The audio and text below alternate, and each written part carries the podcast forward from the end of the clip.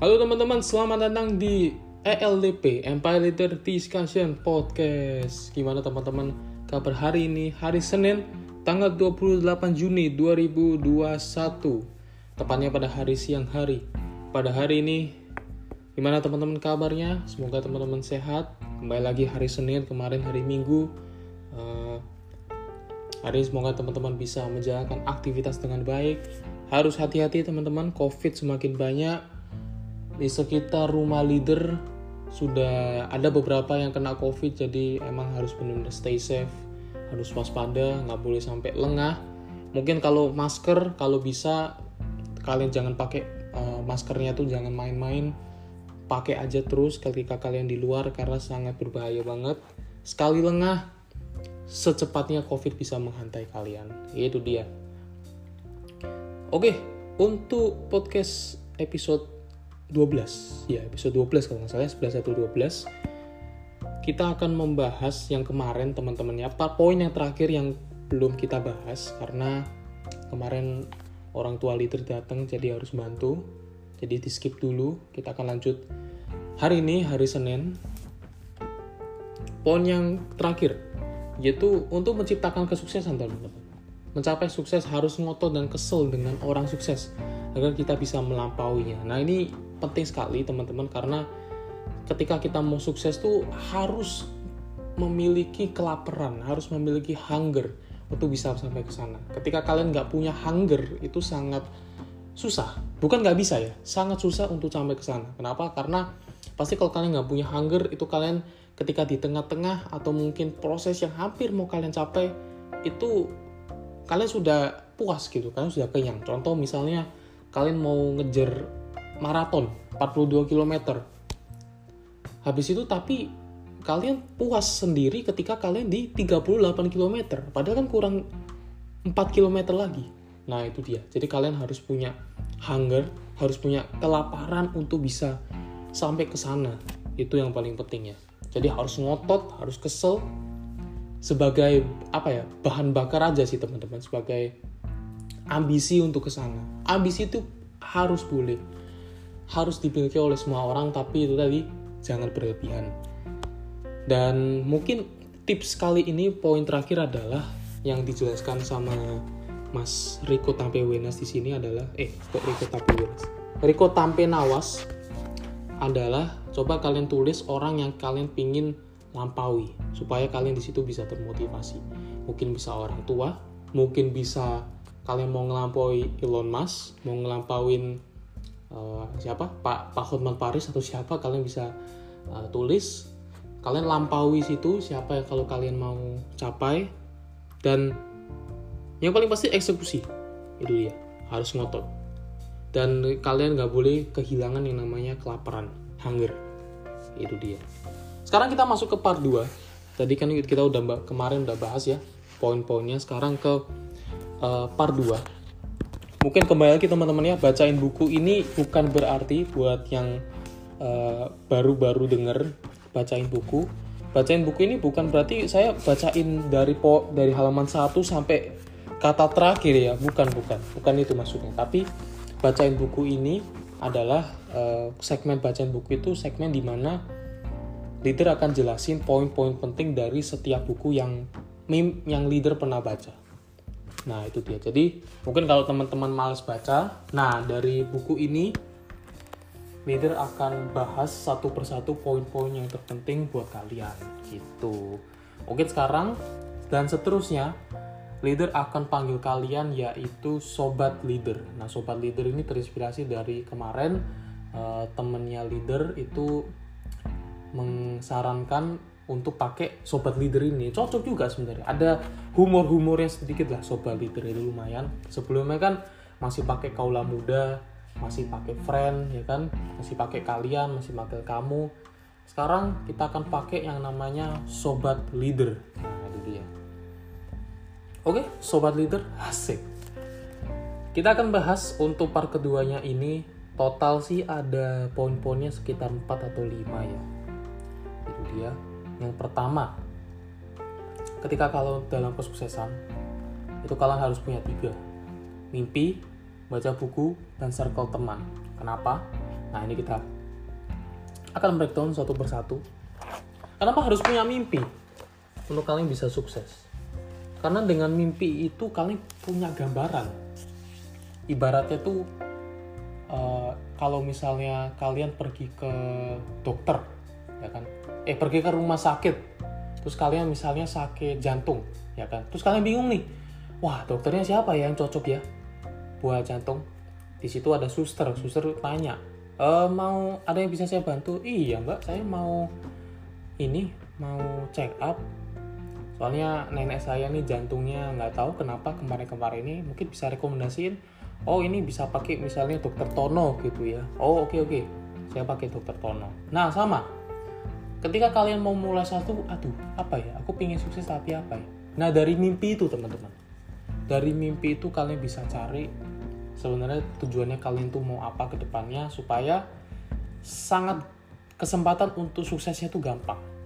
Sukses ini macam-macam ya teman-teman ya definisinya. Jadi leader nggak bisa uh, artikan sukses kenapa? Karena sukses itu pencapaiannya masing-masing orang beda-beda. Jadi kalau misalnya leader punya uh, satu definisi untuk kesuksesannya leader sendiri nah, kalian nggak nggak perlu ikut-ikut gitu loh. Karena kalian punya kesuksesannya sendiri-sendiri gitu.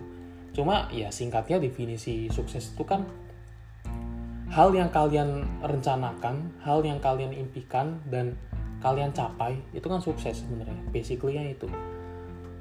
Jadi itu tadi poin pertama kalian harus punya mimpi ya terus yang kedua adalah uh, toolsnya toolsnya untuk bisa mencapai mimpi itu. Jadi mimpi itu nggak cuma dipikirkan, tapi juga dilaksanakan. Nah itu dia. Yang pertama yang pertama adalah baca buku. Nah mungkin kayak aneh ya kenapa baca buku gitu. Kedengaran simple tapi kalau kalian coba deh baca satu buku yang kalian suka, kalian pasti ketagihan gitu. Kenapa? Karena informasi-informasi atau konten yang di dalam buku itu sangat deep teman-teman. Sangat mendalam sekali. Informasinya juga banyak. Dan ada beberapa kalimat-kalimat yang sangat menginspirasi lah kalau dari buku itu. Jadi itulah kenapa leader itu suka baca buku. Karena banyak sekali teman-teman ilmu yang didapat yang lebih daripada mungkin hanya cuma dari sekedar media YouTube atau media kayak kelas-kelas online kelas-kelas online itu bisa cuma kalau dari buku ini buat kalian yang males nah ini kalian bisa baca ini sih. Karena informasinya atau pengalaman-pengalaman yang ditulis di buku ini sangat deep sekali.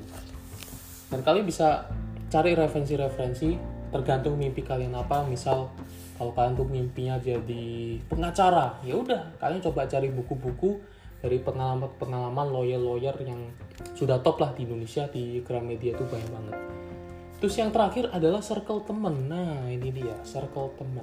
Nah, mungkin kalau kesuksesan, bagaimana caranya bisa kalian dapetin temen yang pas? Untuk masa circle temen ini nanti uh, kita akan bahas di poin terakhir. Gitu ya, kita akan bahas terakhir-terakhir. Jadi itu ya teman-teman. Kalau kalian mau sukses, kalian harus coba bermimpi dulu. Habis itu toolsnya adalah kalian bisa baca buku. Habis itu kalian harus coba cari mentor kalian atau temen atau networking lah itu dia. Nah untuk circle temen uh, namanya temen itu pasti punya karakter yang beda-beda ada yang buruk ada yang baik. Nah caranya untuk memisahkannya gimana supaya kalian tetap tidak terjerumus ke arah yang teman-teman yang negatif. Nanti poin terakhir kita akan bahas dan semuanya ini based on uh, bukunya Riko Tamiwenas ilmu jalanan. Jadi semua poin-poin yang leader jelaskan di sini itu berdasarkan dari ilmu jalanan. Kalau kalian mau beli bisa langsung di Gramedia atau mungkin di aplikasinya. Harganya sih relatif murah ya kalau misalnya sekarang tanggal 28 Juni gue nggak tahu ya. Eh, leader nggak tahu ya 28 Juni ini promonya udah habis atau enggak. Biasanya kalau BCA itu 15% kalau pakai flash. Kan ini kan bukunya kan Gramedia ya. Jadi buat penerbitan Gramedia harusnya bisa nih diskon. 68.800 ya nggak terlalu relatif mahal ya. Sesuai lah dengan budgetnya. Atau kalian mau beli atau enggak atau kalian mau denger di sini juga bisa. Langsung ke poin berikutnya adalah kalau kalian mau sukses kalian tuh harus sering-sering belajar terus. Nah ini dia. Kebanyakan tuh orang ketika ngomong soal belajar tuh males. Kenapa? Karena mereka merasa bahwa ya kan belajar kan sudah dari sekolah gitu. Jadi tanaman eh, orang-orang tuh sudah menanamkan belajar di pikiran mereka itu ketika di sekolah mereka ketika di sekolah. Jadi ketika di rumah atau mungkin di lingkungan selain sekolah mereka itu udah nggak belajar lagi. Padahal justru malah pembelajaran di kehidupan selain sekolah itu justru lebih penting daripada di sekolah. Kenapa? Karena di sekolah itu kita belajar ya gimana caranya kita supaya cerdas bukan cerdik cerdas itu bagaimana cara kita bisa mempunyai ilmu soal sains, matematika, fisika, kimia, biologi, dan kawan-kawan itu yang sebenarnya ketika kita terapkan di dunia kehidupan yang aslinya ya berbeda terbalik sih sebenarnya. Jadi itu teman-teman. Nah, cerdik itu bagaimana caranya kita bisa menjalankan kehidupan kita yang asli dengan ilmu yang kita pakai gitu mungkin gambarannya tuh uh, leader ambil dari salah satu contoh yang dikasih tahu sama Panji Pragiwaksono ya. Kalau cerdas itu kalau misalnya nih kita perjalanan dari sini ke sana, misalnya kalau di luar negeri itu kalau kita kita mau sukses ini ya udah lurus-lurus aja, yang penting udah konsisten. Habis itu kalian capai. Karena kalau di luar negeri mungkin uh, dari sistemnya kan sudah rapi, politiknya juga aman jadi kita untuk sukses tuh mungkin besar gitu nah kalau di Indonesia kan kalian tahu sendiri gitu loh peraturannya masih uh, putih abu-abu masih tanda tanya masih belum jelas jadi ketika kita menjalankan apa kita sesuai peraturan kan masih tanda tanya lah abu-abu nah justru cerdik ini yang harus benar-benar kalian kuasai. Itu dia. Makanya kebanyakan kok orang di luar ketika balik ke Indonesia belum tentu mereka 100% sukses gitu.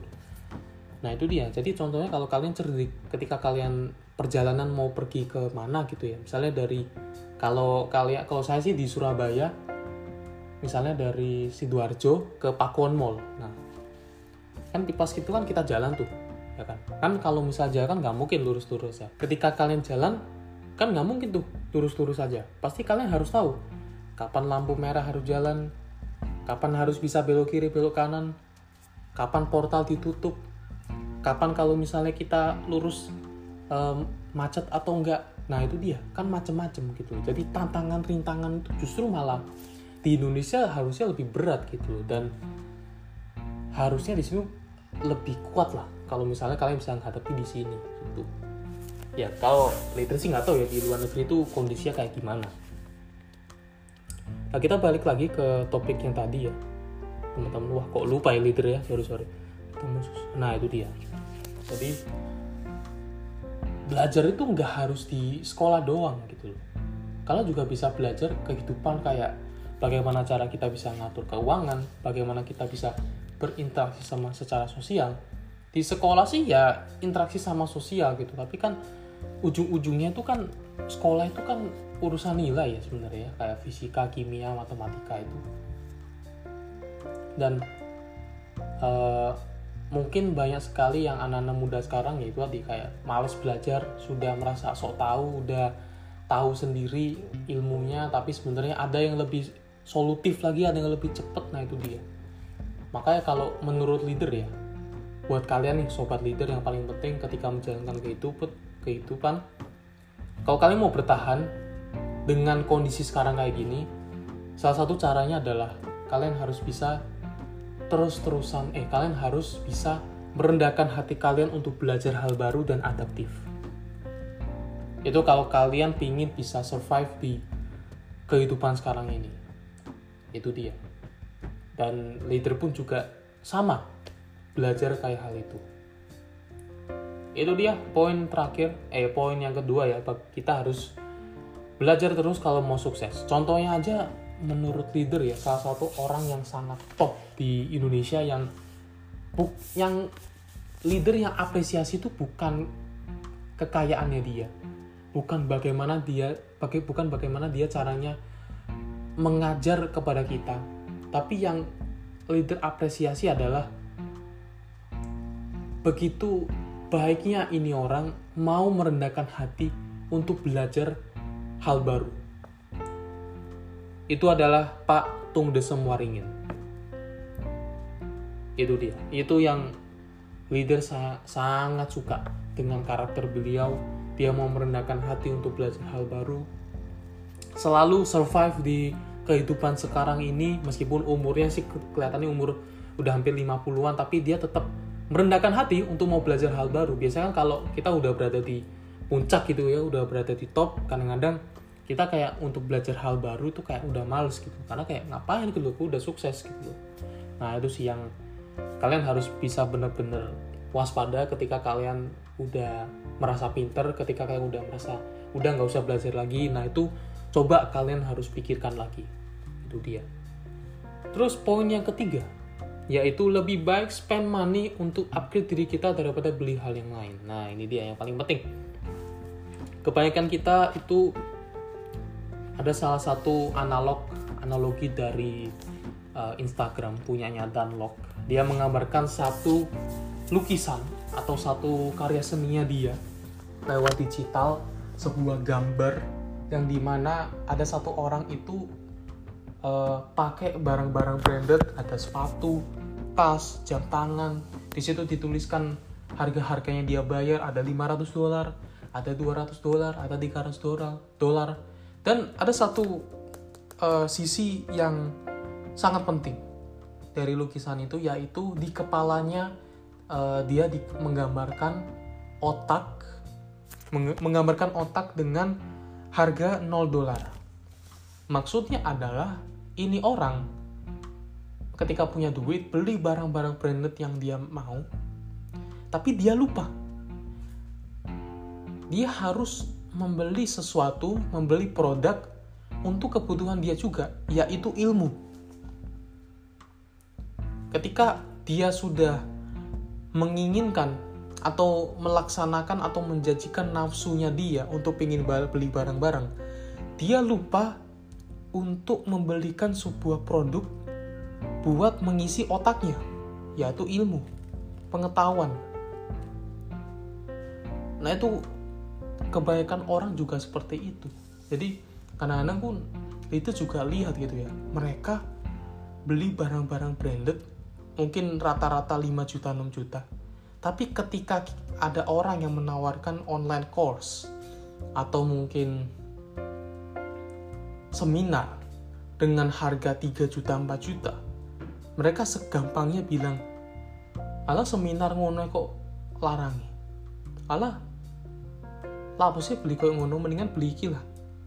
Mau apa larang kok 150 ribu kan? Aneh ya teman-teman ya. Itu kan ilmu itu kan suatu investasi yang berharga gitu buat kita. Contoh kayak kemarin episode sebelum-sebelumnya Mimin pernah bahas investasi gratis yang bisa punya efek jangka panjang, sangat baik untuk efek jangka panjang. Meskipun ini bahasannya bayar ya ilmu, tapi kan siapa tahu dari kalian bayar untuk meningkatkan ilmu kalian kan itu sebuah nilai tambah dari online course itu. Jadi ketika kalian di Instagram nih kalau ada iklan kayak seminar contoh kalau kayak Pak Tung tuh biasanya ngiklan di Instagram Financial Revolution atau mungkin ya seminar online course in online course kayak digital marketing. Kalau bisa ya kalian ambil aja. Berapa sih? 200 ribu 300 ribu ya. Itu kan buat ilmu kalian. Atau mungkin di YouTube di Instagram uh, apa masterclass yang ada Gordon Ramsay ada Stephen Curry. Atau mungkin di kelas.com ada Panji Pragiwaksono Ernest yang mungkin membahas soal uh, industri kreatif. Kalau kalian mau berkecimpung di dunia sana belajar. Itu yang paling penting. Leader pernah beli online course. Harganya tuh ya 250 ribu dari Panji Pragiwaksono soal public speaking sama salah satu aduh lupa namanya siapa. Pokoknya dia salah satu HRD ya HRD apa? Pokoknya buat orang yang ditugaskan untuk perekrutan perusahaan gitu perekrutan karyawan untuk perusahaan gitu. Lupa namanya tapi sangat-sangat inspiring lah orang-orang ini. Dia di kelas online itu mengajarkan bagaimana kalian bisa meningkatkan karir kalian. Itu yang sangat penting buat teman-teman. Jadi kesimpulannya adalah jangan sungkan-sungkan atau jangan uh, kalian apa ya merasa kayak aduh kemahalan lah segini. Kalian nggak boleh kayak gitu. Karena siapa tahu dari apa yang kalian bayar ilmu itu bisa kepake banget. Jadi kalian nggak boleh sungkan-sungkan untuk memboroskan duit kalian buat upgrade diri kalian sendiri. Karena itu yang paling penting. Karena ujung-ujungnya kalian ya menjalankan hidup ya kalian sendiri bukan orang lain. Itu dia yang paling penting. Poin keempat sebelum kita masuk ke poin bagaimana cara kita bisa berhubungan sama orang lain. Yaitu jadikan penolakan sebagai hikmat kalian dan penambah mental satu penolakan menambah satu mental kuat. Nah ini kedengarannya agak berbeda. Nah ini coba mimin, eh kok mimin, leader jelaskan. Sebelumnya leader minum dulu ya, sobat. Laper, eh kok lapar, haus.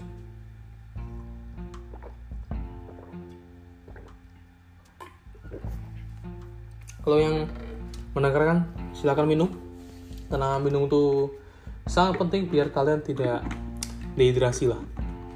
Itu dia.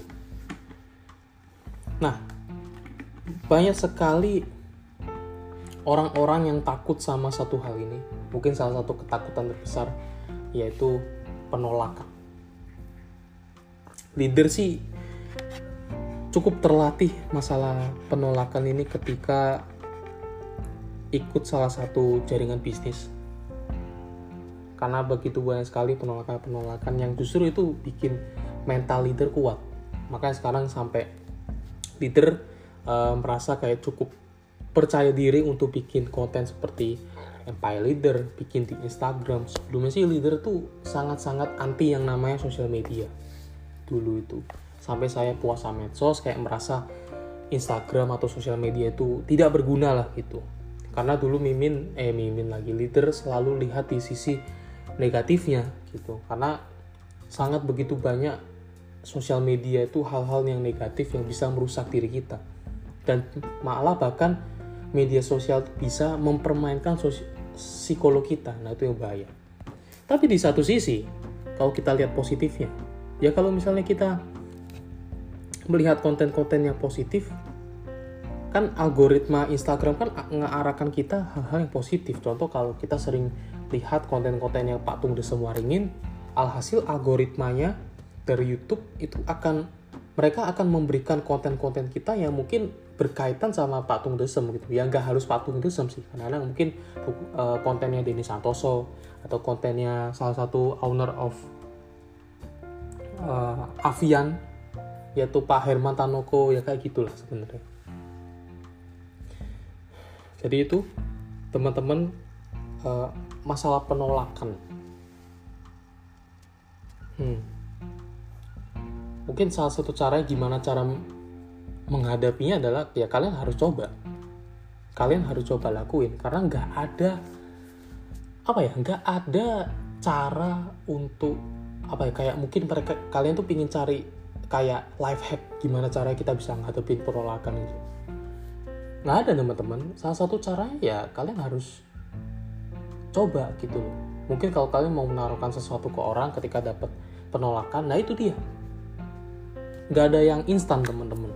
Untuk bisa capai kesuksesan tuh nggak ada yang instan. Jadi sama aja kalau kalian ditolak orang negatifnya adalah ya kalian nggak dapat apa-apa. Yang kedua positifnya adalah justru dari penolakan itu kalian menambahkan sedikit demi sedikit menambahkan atau menghasilkan mental kalian sehingga mental kalian kuat. Nah, itu dia. Makanya jadikan penolakan itu sebagai pelajaran, bukan penolakan itu bukan sebagai masalah. Jadi sebagai kan pelajaran. Ketika dapat penolakan dari orang, justru evaluasi sama diri kita sendiri. Kenapa? Kok saya ditolak itu kenapa? Apakah cara nawar saya salah? Apakah saya closingnya kurang benar? Nah, itu kalian harus pelajari sebenarnya. Jadi saya leader yakin semua itu kita bisa berhasil. Cuma untuk bisa mencapai keberhasilan itu dibutuhkan pengetahuan dibutuhkan kita untuk belajar lebih banyak supaya kalian bisa lakukan sesuatu. Makanya nggak cuma belajar teman-teman tapi kalian harus juga yang namanya praktek. Itu dia. Kalian harus bisa tahan harus bisa kuat untuk menghadapi penolakan-penolakan tersebut. Karena yang paling penting uh, seseorang yang tidak sukses itu adalah seseorang yang tidak mengambil resiko. Seorang yang takut sama yang namanya penolakan. Ya itu bukan hidup guys. Hidup itu kalian bisa baik bisa buruk kalian bisa dapat penolakan kalian bisa dapat sesuatu yang kalian inginkan. Ya itulah hidup gitu loh. Dan hidup itu nggak harus flat flat aja gitu loh. Nggak harus baik baik aja gitu. Karena kalau misalnya flat-flat aja, bosen teman-teman. Dan tidak bisa dijadikan cerita kalian dari awal sampai akhir gitu. Makanya ketika kalian dapat penolakan, ketika kalian dipermalukan oleh orang atau diremehkan sama orang, jadikan itu sebuah cerita kalian sendiri gitu loh. Supaya hidup kalian itu berwarna gitu ya kan teman-teman ya. Berwarna itu nggak cuma enaknya toh, tapi ada juga susahnya. Nah, itu dia makanya kenapa kok orang itu punya mentalnya kuat itu karena dari proses-proses mereka ketika menghadapi masalah ketika mereka menghadapi penolakan. Sehingga mereka bisa menghadapinya dan mereka punya mental yang kuat. Karena leader yakin ketika orang tuh punya mental kuat sebelumnya tuh prosesnya tuh pasti susah. Sama kayak ketika kalian mau mendekatkan diri pada Tuhan gitu ya. Untuk ketika kalian mendekatkan diri pada Tuhan, serius sama Tuhan, itu jalannya tuh susah teman-teman. Jalannya susah itu maksudnya banyak sekali godaan. Kayak sana ke sini, pingin ketika kalian pingin ke gereja, pingin berkoneksi sama Tuhan, diajak temen untuk main game atau nonton yang enggak enggak. Nah itu kan sebuah godaan teman-teman. Nah itu dia proses yang susahnya di situ teman-teman. Jadi orang sukses, orang punya mental baja, itu prosesnya nggak gampang. Prosesnya itu selalu susah. Susah dalam arti bukan berarti susah terus kalian nyerah ya. Enggak, tapi susah, tapi dari kesusahan di situ dia bisa tahu dan dia bisa belajar. Dan dia akhirnya bisa punya mental yang baja. Nah, itu dia teman-teman. Semoga dari poin-poin kemak tadi bisa kalian bisa terbantu dan semoga dari poin-poin tadi membuka pola pikir kalian bahwa kegagalan tuh jangan dijadikan sebuah masalah. Penolakan tuh jangan dijadikan sebuah kegagalan atau suatu hal yang kalian harus udah nyerah aja. Jangan. Tapi sebagai pelajaran buat kalian supaya kalian tahu menjadi pribadi yang lebih baik. Nah itu dia. Poin yang terakhir. Nah ini dia yang tadi leader sudah janjikan. Masalah circle teman. Nah ini dia. Minum lagi sebentar ya. Leader minum lagi. Tapi leader tidak capek untuk memberikan informasi ke kalian selama setengah jam ini.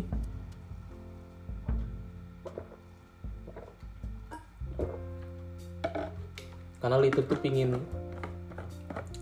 berikan kalian informasi juga dan melatih dari leader sendiri untuk public speaking.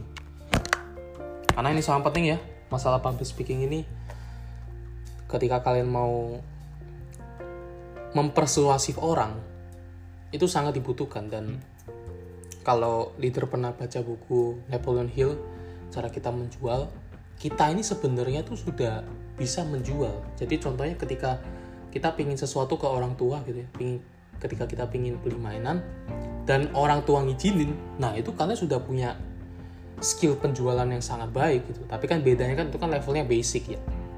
Jadi ketika kita meminta sesuatu itu sebenarnya udah menjual teman-teman. Ketika kalian berada di suatu lingkup diskusi membahas uh, membahas kita punya temen yang kita mau surprisein tapi hadiahnya apa?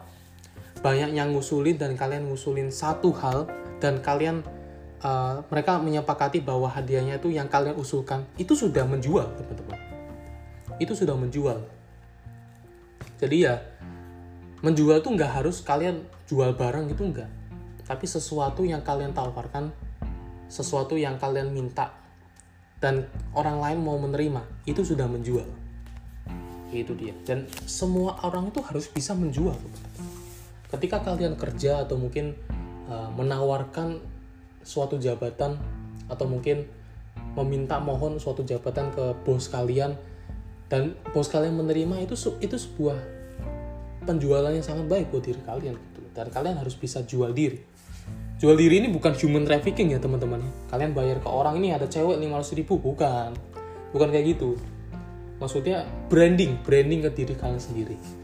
Itu dia. Masalah branding ya atau personal brand mungkin leader akan jelaskan di episode-episode selanjutnya. Yang paling pasti episode-episode selanjutnya leader akan kasih hal-hal yang menarik topik-topik yang menarik selanjutnya. Itu dia.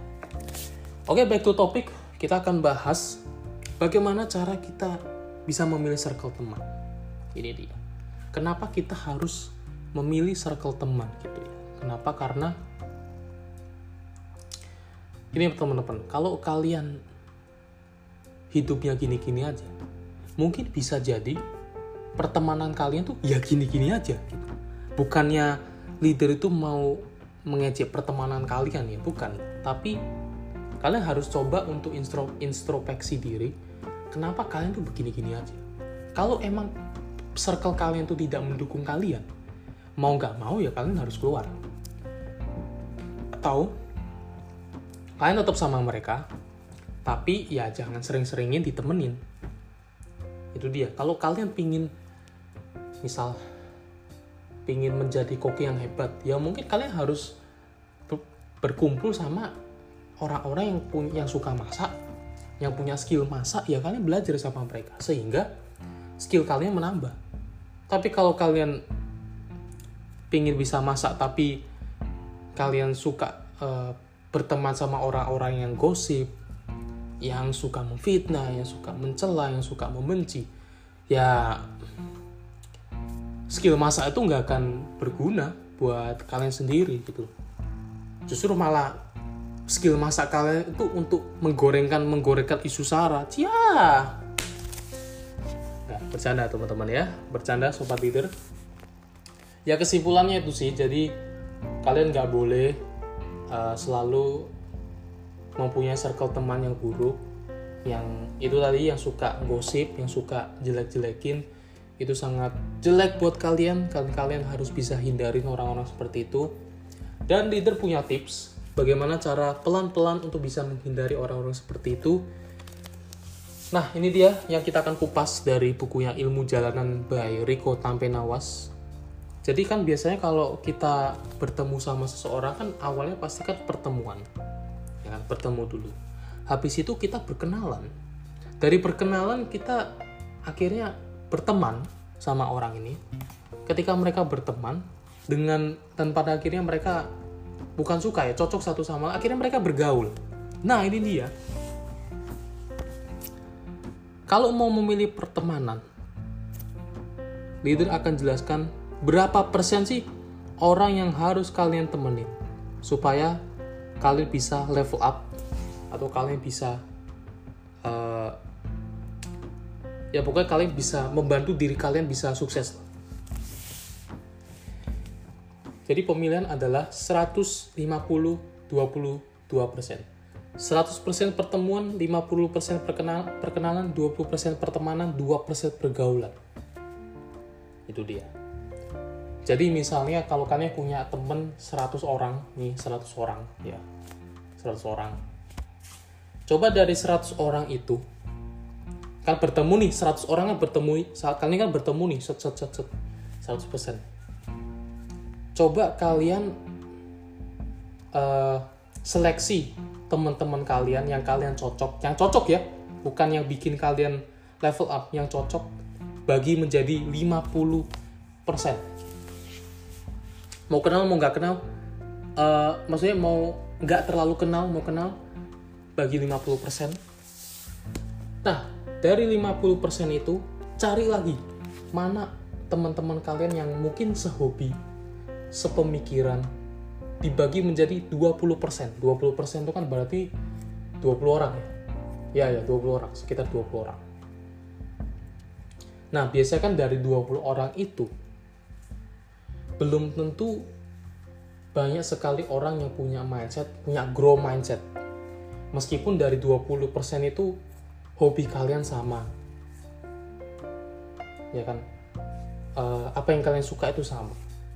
Tapi siapa tahu dari 20% itu masih banyak orang yang mempunyai fixed mindset dalam arti orang yang selalu nggak optimis nyerah dalam keadaan nah cari 2% dari 20 orang itu untuk dijadikan prioritas kalian untuk berteman.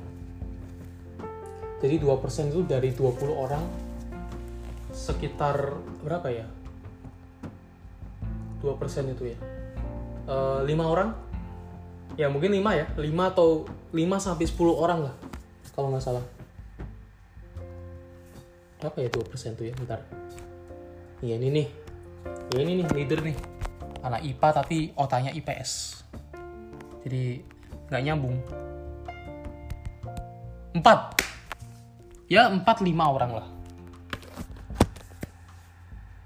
Karena orang-orang yang mempunyai grow mindset, orang-orang yang mempunyai uh, tujuan hidup atau mungkin teman-teman kalian yang bisa memaksa kalian untuk bisa level up itu nggak banyak teman-teman dan orang-orang yang seperti itu yang memaksakan kalian untuk level up tanpa kalian sadari. Itu yang kalian harus prioritas prioritaskan. 2% itu. Ya sekitar empat orang. Karena mungkin uh, dari coba kalian bayangin sih dari SD TK SD SMP SMA Kalian merasa nggak sih kalau teman kalian tuh lama-lama sedikit? Dari SD deh. Kan kalau TK kan masih anak kecil kan masih belum tahu ya caranya bergaul SD deh. Kalau dulu leader tuh SD lumayan banyak temennya sih. Mungkin banyak lah geng-gengannya tuh banyak banget dari SD. SMP setiap kelas 7, 8, 9 kelas 9 itu cukup sedikit buat leader kelas 7 kelas 8 itu masih banyak tapi kelas 9 itu sudah mulai dikit karena leader merasa kelas 9 itu sudah berada di tahap uh, tahu yang namanya kehidupan tuh kayak gimana. Itu dia. Jadi sudah tahu hidup itu seperti apa kelas 9 kalau kelas 8 kelas 7 itu masih main-main masih wah wow, masih seneng-seneng. Tapi kalau kelas 9 itu udah mulai. Seterusnya kelas 10, kelas 11, kelas 12 itu leader udah merasa teman leader sih semakin lama semakin sedikit. Bahkan cuma ya berapa sih? 2 sampai 2 sampai 5 orang sama? 2 persen. Nggak tahu ya kalau kalian punya temen yang banyak dan ternyata temennya tuh bisa memotivasi kalian untuk level up good job ciamik temenin kalian seperti itu bersyukur kalian punya pertemanan sebanyak itu dan bisa membantu kalian untuk level up.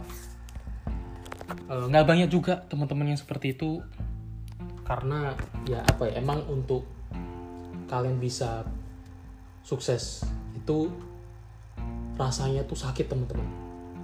Tapi ya itu yang kalian harus jalanin. Nggak ada shortcut nggak ada magic bullet yang katanya uh, pitbull kalau kalian nggak tahu pitbull yang botak putih itu. Bukan Deddy Kobuser ya bukan. Pitbull lah yang rapper-rapper itu kalau kalian tahu dia bilang bahwa kalau kalian mau sukses nggak ada shortcut nggak ada magic bullet maksudnya magic bullet tuh maksudnya nggak ada uh, ibarat tuh kayak jimat atau apa yang bisa membuat kalian sukses nggak ada. Tapi hanya satu hal kompleks uh, singkat padat jelas yaitu kerja keras. Work hard hard work. Percaya sama diri kalian percaya diri. Itu yang dia bilang. Dan benar kalau kamu sukses ya itu benar dan yang paling penting adalah kalian nggak boleh menyalahkan orang lain. Itu dia. Kalian nggak boleh menyalahkan eksternal. Itu dia. Kalau kalian sering menyalahkan eksternal dan kalian nggak mengaca diri kalian sendiri sebenarnya kalian lah penyebabnya kenapa kalian nggak sukses. Itu yang kalian harus introspeksi diri. Nah itu dia. Jadi temenin 2% itu jadikan itu prioritas 2% pergaulan karena temen itu menentu kalian kehidupan selanjutnya ada salah satu motivator uh, mengatakan dia nanya mana temen lu? Temuin gua dan gua akan tunjukin masa depan lu nah itu dia. Dari kalimat yang dia lontarkan tuh maksudnya kalau kalian temannya jelek kalian punya sosialisasi yang jelek kalian akan ikut jelek jelek dan itu pengaruh banget. Tapi kalau kalian ikut yang positif ya kalian juga akan positif itu dia. Bukan positif covid ya? Wah. Tapi maksudnya lingkungannya positif bagus saling mendukung optimis. Itu pertemanan seperti itu yang kalian harus temui. Jadi itu teman-teman ya. Dari 100% kurangi 50% dari 50% kurangi 20% dari 20% prioritaskan berteman yaitu cuma 2% karena 2% ini sangat-sangat mendukung kalian untuk bisa level up untuk bisa menjadi orang lebih sukses yang lebih baik daripada yang lain. Nah itu dia episode 12 dari part 2 ilmu jalanan by Rico Tampe Nawas. Semoga teman-teman uh, terbantu ya dari bukunya ini dari penjelasannya leader. Dan mungkin rencananya nanti leader akan membuka ruang diskusi buat kalian juga. Nanti reader akan coba buka telegram atau whatsapp ya untuk platformnya untuk kita berdiskusi bareng soal hal-hal atau podcast yang episode-episode sebelumnya yang sudah leader bahas. Karena ini kan namanya kan diskusi ya. Kan nggak mungkin uh, leader sendiri yang berpendapat. Leader pingin banget kalian kalian-kalian juga ikut berdiskusi, berdiskusi supaya critical thinking kita terus terlatih karena itu sangat penting teman-temannya. Kita nggak boleh terus berpatokan sama hafalan. Karena kalau ketika terus-terus hafalan ketika kita mendapatkan satu uh, satu hal yang berbeda nah kalian ya juga nggak bisa berpatokan di hafalan itu kan. Dan kalian harus punya logika yang baik. Itu sangat penting karena kehidupan selanjutnya ini bukan seperti IPA yang biologi yang ya udah gitu-gitu aja tapi begitu banyaknya sudut pandang yang kalian harus bisa pahami. Yang yang kalian harus bisa menghargai. Itu dia. Jadi menurut leader sih wah kok gak nyambung ya topiknya? Orang yang toleran adalah orang yang mengerti atau orang yang menghormatin sudut pandang yang lain yang berbeda banget. Itu dia. Nah, segitu aja teman-teman. Terima kasih teman-teman yang udah mau mendengarkan mungkin hampir setengah jam 40-an menit. Semoga dari buku ini sangat terbantu. Kalau kalian mau ngefollow orangnya di Instagram ada Rico Tampe Nawas. Dia punya salah satu proyek properti yang namanya Easy Property. Kalau kalian mau invest di sana juga bisa ya. Karena sangat-sangat kelihatannya milenial banget ya dari properti yang eh, nggak uh, tahu persis sih sebenarnya cuma kalau dari videonya Boy William itu kelihatannya propertinya tuh sangat-sangat milenial banget lah. Uh, semoga episode-episode selanjutnya bisa lebih baik lagi daripada sekarang. Dan nantikan bacain buku yang lain uh, coming soon. Ada satu buku yang menarik uh, soal masa depan yaitu dia clue masa depan. Nanti kita akan bahas lagi. Ya segitu aja uh, teman-teman podcast kali ini. Maaf kalau podcastnya agak sarkas atau mungkin podcastnya uh, leader ngomongnya agak kasar ya leader minta maaf. Kalau misalnya kalian merasa podcastnya leader ini kurang maksudnya kurang bagus dari segi audio dari segi konten dari segi uh, leader jelaskan kalian bisa kritik kami kritik leader di DM Instagram atau di podcast Spotify. Atau kalian mau dengerin Anchor atau di Google Podcast kalian bisa komen di sana.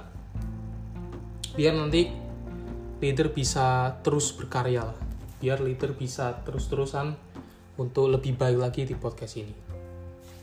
Itu dia kalau kalian yang sekarang baru-baru mendengarkan uh, leader sedikit menjelaskan soal Empire Leader Discussion Podcast ini kita mengajarkan atau mungkin memberikan konten-konten yang edukasi sekaligus juga humor. Ibaratnya kayak edutainment lah ya. Education dan juga entertainment gitu jadi leader pingin sharing-sharing soal hal-hal yang sangat penting buat pengembangan diri kalian tapi juga disertain dengan humor-humor yang wow wow wow nah itu dia ya teman-teman. Eh sobat leader ya selalu kok teman-teman. Sobat leader. Oke sobat leader. Sekian episode kali ini. Nantikan besok episode ke-13 terima kasih yang udah dengerin. Semoga sobat leader dari podcast yang kalian dengar ini bisa membantu kalian untuk bisa terus mengembangkan diri kalian. Oke, okay? thank you teman-teman. Eh, thank you sobat leader. Sampai jumpa di episode selanjutnya. Bye.